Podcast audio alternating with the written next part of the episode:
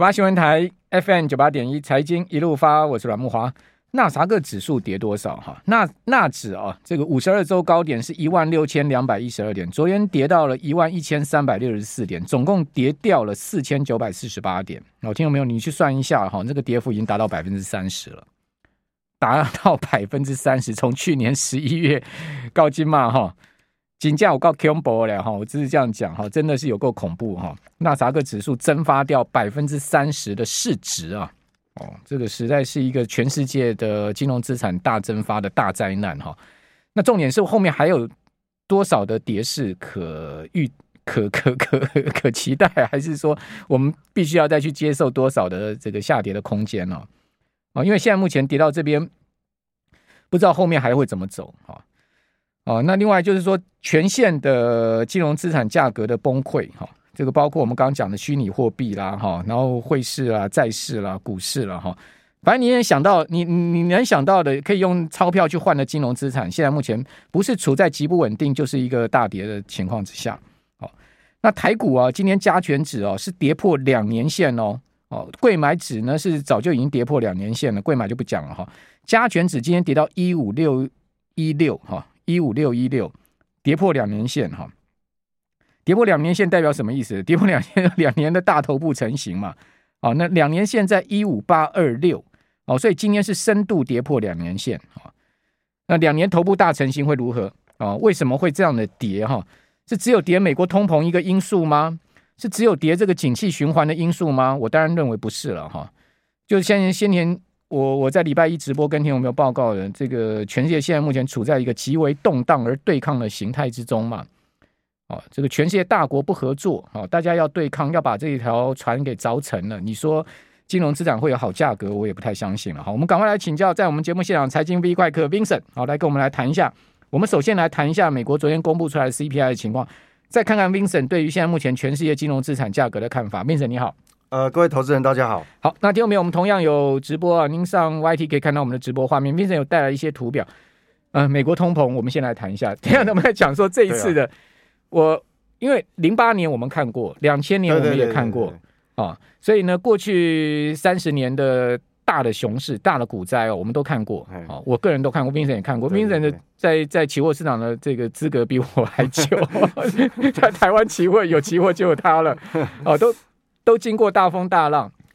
我的直觉，我的感觉就是这一次的等级啦。我当然我先讲一下我的感觉，这一次的等级是08年、2000年的等级，甚至可能还要，我不知道会不会超过，至少这个等级，我不知道 Vincent 怎么看这样的情况。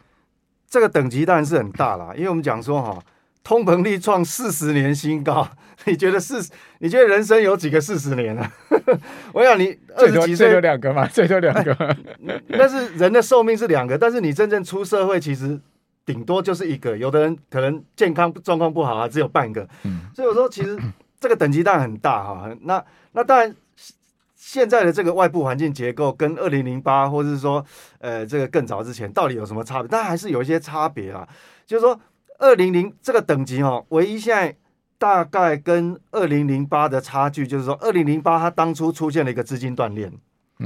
就是说我们那个是信用利差突然飙上去，反正就是那个雷曼事件嘛那现在只跟那时候比的话，通膨是比那时候严重，但是现在还好它没有资金断裂如果资金断裂的话那当然那就很可怕。那目前为止如果说我们从信用利差的角度来看，目前是还没有，但是我们还是要有那个警觉性。 CDS 吗？就是我们讲说那个比如说垃圾债啊跟那个那个利差就是跟同等前期的利差，对，它没有飙上去那飙上去我跟你讲，你根本任何资产，我不管你手上什么资产，因为那时候是抢现金就是乱杀一通的啦，杀无赦那现在是还没有这样。那当然这个通膨所以如果说通膨我们今天一个主题说通膨到底有没有触顶我这样讲好了。如果你是在1个礼拜以前问我，我真的不确定，我可能会认为说这可能还没到顶。但是今天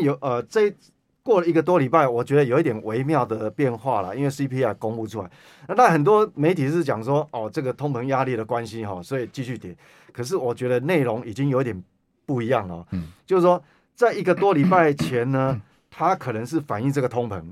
全世界在跌。那到了目前为止，我认为它不是通膨了，它是另外一件事。就是说，因为我们从这个5月第一个礼拜公布出来的什么，不管是 CPI 啊，或者任何数据啊，而且你不管全世界，我不管你是看美国的啊、中国的啊、台湾的，没有一个是好的哈，而且是比上个月下滑的速度是非常陡峭的哈，那这个就糟糕。所以它现在是，我认为哈，我结论是认为它已经不是在反映通膨。我等一下会有一些图表、一些证据跟各位讲。就第一个基本面开始有疑虑，那第二个是筹码的问题，经济的问题嘛？对，经济的问题已经变成是经济。那经济的问题就不是说你现在你升息，或者说你油价暴跌以后马上就可以解决。本来如果只有通膨的话，我们希望说你油价如果万一有什么原因它让它大跌的时候，可能就舒缓。但是现在不是这样子，搞不好未来过没多久就迎来通缩了，全球性通缩都有可能了。对，那一个是经济的问题，那第二个很重要。我们像台股，那我刚前面讲说，那既然不是跌通膨，那到底台湾跌什么？我看现在有个面临最大的困难就是说，各位，你看到我们现在在广播节目嘛，我现在看到这个电子盘美元指数现在还在创新高，那美元指数创新高，那这个就很现实的问题啊，就是说你外资不提款才有鬼嘞。他吓都吓死了！我跟你讲，这个他一定提款，就每天一定照三餐卖超的啦。那你只能说你全持股就倒霉嘛。所以也不是说我们不能讲说台积电不好，我们也不能讲说这些金控就真的有烂到这种程度，但是很没办法，外资就缺钱，他就是要现金，也被灯很金了。好 ，OK， 那就没办法，对。好，所以Vincent 刚应该就破题了哈，这次全球股市的下跌哈，尤其是美股啊。跌这么重它其实隐含的很多因素了哈，不是只有什么通膨造顶这个因素，货币政策紧缩了，事实上背后可能有非常多复杂的因素。我们先谢谢愤怒鸡肉饭对我们节目的抖内以及对我们节目的加油打气，谢谢大家，要撑过去啊！我这个之前我一直在跟听众朋友讲说，撑过空头就是你的。因为多头终究会来，撑过空头最重要。现在目前就是空头，这不用再辩论了哈。好，那回到这个刚Vincent所讲的，就是说这一次的全球股市的下跌，我个人觉得第一个可能就过去12年的泡沫嘛，没有错，一定要把它挤掉嘛，这一定是对。第二个呢，就是现在全世界大国在走对抗路线呢、啊，对，就是现在有两个主题变成，一个是去全球化。然后接下来可能还要明年开始要面临一个问题，去美元化，这就很复杂了，这问题就很复杂。中俄一定要搞去美元化的嘛？对对对，这个因为你像如果你自从这个美国把俄罗斯的外汇储备可以冻结以后，你认为沙特阿拉伯怕不怕？你说其他有外汇储备很多，那台湾。我们不要讲台湾了，台湾比较特殊了哈。台湾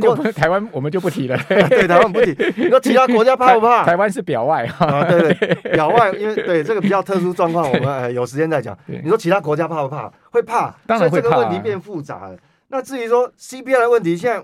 我结论是说它第二季还是有可能触顶就是拐点可能在第二季就到了。但是有一个很重要的问题是说，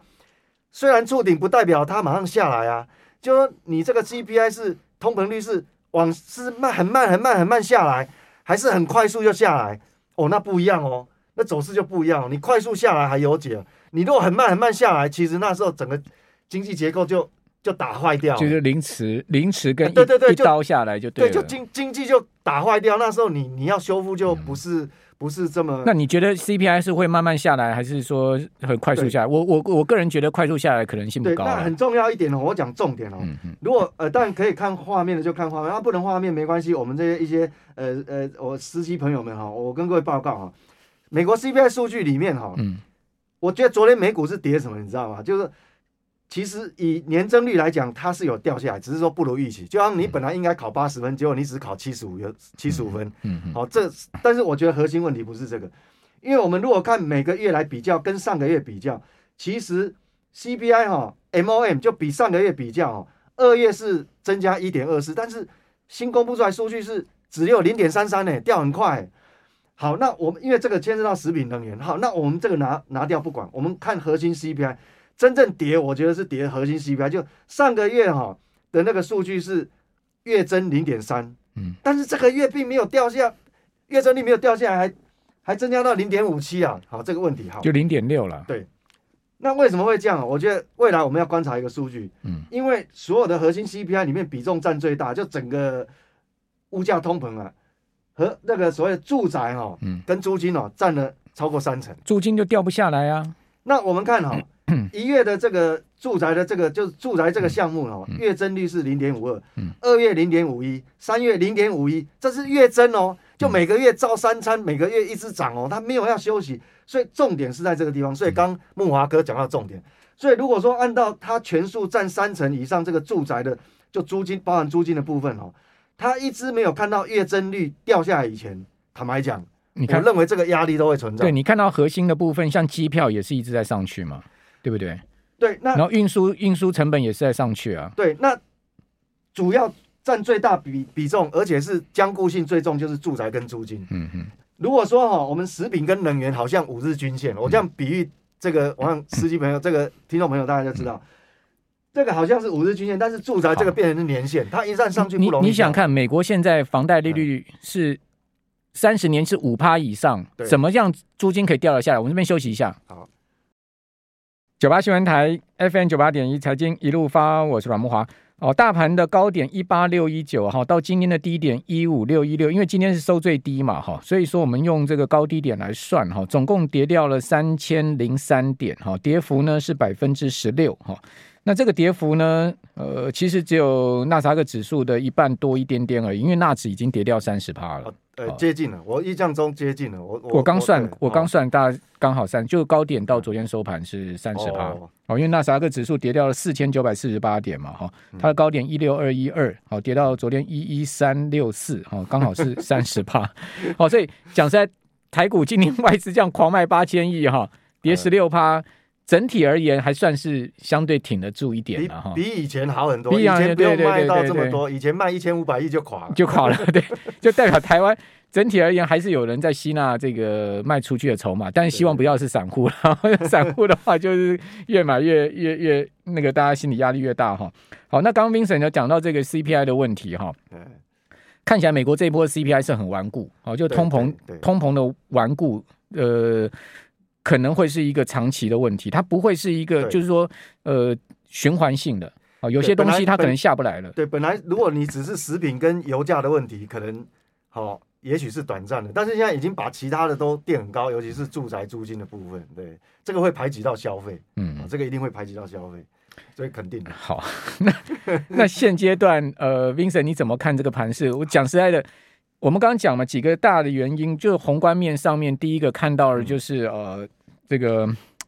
讲实在就现在目前市局很不好了，这个全世界我觉得真的一个很大的隐忧就是大国对抗嘛。今天最新的芬兰也要加入北约了嘛，芬兰总理已经出来说没有任何理由可以不加入北约，他说我不是为了对抗俄罗斯，甚至叫这个普丁你自己不要这个对号入座，但我们要加入北约。好，这个是北欧现在目前的情势，我觉得北欧情势会有巨变哈，因为芬兰、瑞典都先后加入北约之后，这个是对俄罗斯来讲是非常大的压力哈。没有错，这个是一个问题哈。另外一个呢，就是我们刚刚讲的整个欧洲局势哈，这个大国对抗中、俄、美哦，然后再加上您刚刚讲沙烏地阿拉伯这些中东国家、伊朗哦，全部这个搅进去。那这样的一个大国对抗的形势，全世界就是经济大战嘛。这个是一个大隐忧嘛。另外一个隐忧就是我们刚刚讲的，就是12年的经济荣景大多头，讲白话点，出来混了都要还了，人在江湖走没有不挨刀的了终究是要吐回去了，叫挤破沫。所以单就这两个因素你怎么观察？那现在我觉得整体而言，这个投资人比较关心的就是说，那现在怎么办？我现在已经成为事实，比如说有人持股满档的，那也有人可能是持股很低的，甚至于空手的。那每个人状况不一样，那这个对策怎么样？我直接讲，就这个分几个部分。第一个，你如果是持股满档我觉得你也不要过度悲观，就一刀切全部砍掉。我觉得现在我给各位一个观念，个别股跟大盘过去的经验都不会同时落底的啦，有些可能会领先1-2个月。那有些是同时，比如说可能台积电这种就是跟指数同时的，因为它占的权值太大。那有些会领先，那有些落后。那你若持股很多的人当然你如果想要这个早一点翻身，当然有一种方法就是你现在要留意，想办法换股了。好，用换股的方式，你把这个相对形态上相对大盘强势的。好，那比如说你最近大盘一直在破底的时候，其实有些个股它的低点已经其实早是在一个多礼拜前就出现了，那这个你就要特别留意啦。那这里面也不乏你可以再设一个条件，就是说它第一季公布出来获利不错，那或是过去2个月营收还不错的，那你换股的话，你可以让你未来解套的时间，你的机会成本降低了，这是一种方式。那另外一个如果说你是操作大盘的，或是因为有的投资人是投资 ETF 啊，或者说指数类的指数期货，那很不好意思，我真的没有把握说它到底触底了没有。好，那这个还要再进一步看。那另外空手的人呢，不是操作另外持股率比较低的，也不是操作大盘的，我认为你还是回到我刚第一个问题，你赶快去找大盘往往在众多利空的时候我坦白讲。这我30年经验，反而好选股，因为不是我们选，是大盘帮你选好了。就是说你可以发现说，哎，为什么这个大盘这么坏的状况，有些强势股都已经都不跌了，连续而且不是一天，可能已经连续2-3个交易，它不跌了。那这个事出必有因，那你再去用其他基本面的过滤产业的趋势角度，还有一些营收还有一些财报，你可以过滤出来一些股票。因为我要跟大家讲一个观念下一波假设有个总会有出现反弹嘛，不可能永远跌嘛。你照这个速度跌的话你不用到这个吃肉粽的节日的时候那道琼都跌到0了，不可能这样跌，它一定会反弹。那会反弹的时候变下一波的主流股会当主流，形态绝对相对于是强于大盘。你形态强于大盘的不一定是主流，但是主流一定是相对强于大盘，所以你要从这个方向去着手的话，那你可能会就会有一些收获了。但是整个格局来讲，我们讲说现在还是空方，还是空方式，所以你那个持股率啊，什么那个资金控管还是要非常好，自己还是要有一个所谓的拿捏啦。因为刚刚慕骅哥也讲得很好，其实我们讲说地缘政治的冲突不是这个俄乌事件打一打现在就好像没什么事了，不是这样子哦。各位想第二男主角快要出现了第二男主角是谁呢？波兰。我想波兰这个好像我记得好像历史近代史上好像3次还是4次4次灭国了，然后又4次建国。我想每次都有他的事。2次大战死最多就波兰。波兰以前有很多土地都是跟现在乌克兰重叠的。你不要小看你不要以为波兰这一次一直支援乌克兰哇，一直支援他武器哇，一直反俄急先锋然后还收纳他300多万难民。他现在有一个他自己有私心了，他可能私底下我不知道跟美国瞧好了。他现在变成说他不是为他现在你如果去 Google 那个消息他们现在随时准备要进入军队要开进那个乌克兰那个乌西啊，他目的不是为了要帮乌克兰打仗，他是要趁你病要你命，要去收复他以前被划为乌克兰国土。所以我想这个很复杂，秦兵六国大家先瓜分一下就对了。所以我讲可能现在是跌美股，大家觉得美股很可怕，搞不好再过1个月你会觉得欧股更可怕所以这个外部的景气确实会有一些疑虑啦所以刚从整个比如说大的环境确实有变数，那小的变说我们缩小到台股的台股就是以指数，你要看指数到底什么时候触底，很简单，你就看美元指数就好了。美元指数什么时候有明显的一个黑棒下来回档那台股才有可能展开正式的反弹波了不然外资还是提款这个是没有办法的。对，好，其实台股有一些明显大盘在破底，它不破底的一些有还是有，比如说你看联发科就是嘛，对，联电也是嘛，世芯 KY 也是嘛，对啊，然后创意啊这些 IC 设计对啊，你说新唐啊，对，什么爱普啊。那好像中美金这个也是啊，中美金台盛科这个都一样啊。对，所以基本上。如果反弹真的行情有出现，开始真的有一个比较明确的反弹行情，是不是要先注意那个相对大盘抗跌的个股？对，一定是从相对大盘抗跌的标的因为我刚提嘛，下一波反弹波的主流股会当主流，一定是形态相对强的。好，那当然形态强的不一定是主流，但是主流一定是形态强，那你当然要用基本面去过滤，对。就比较容易拿到这个重点标的，所以基本上强反弹手脚也要快了。但有赚要跑啊，听众朋友记得没赚也要砍啊。对，这个部位要控制。现在这种行情那如果你是看指数的话，那很简单，你不用关心，你不要管它通膨处不处理，你就看一个美元指数。我想这个是现在当下最关键的。美元指数在升，台币就在贬了哈。非常谢谢财经必看客 Vincent， 谢谢。我们这边休息一下，等一下回到节目现场。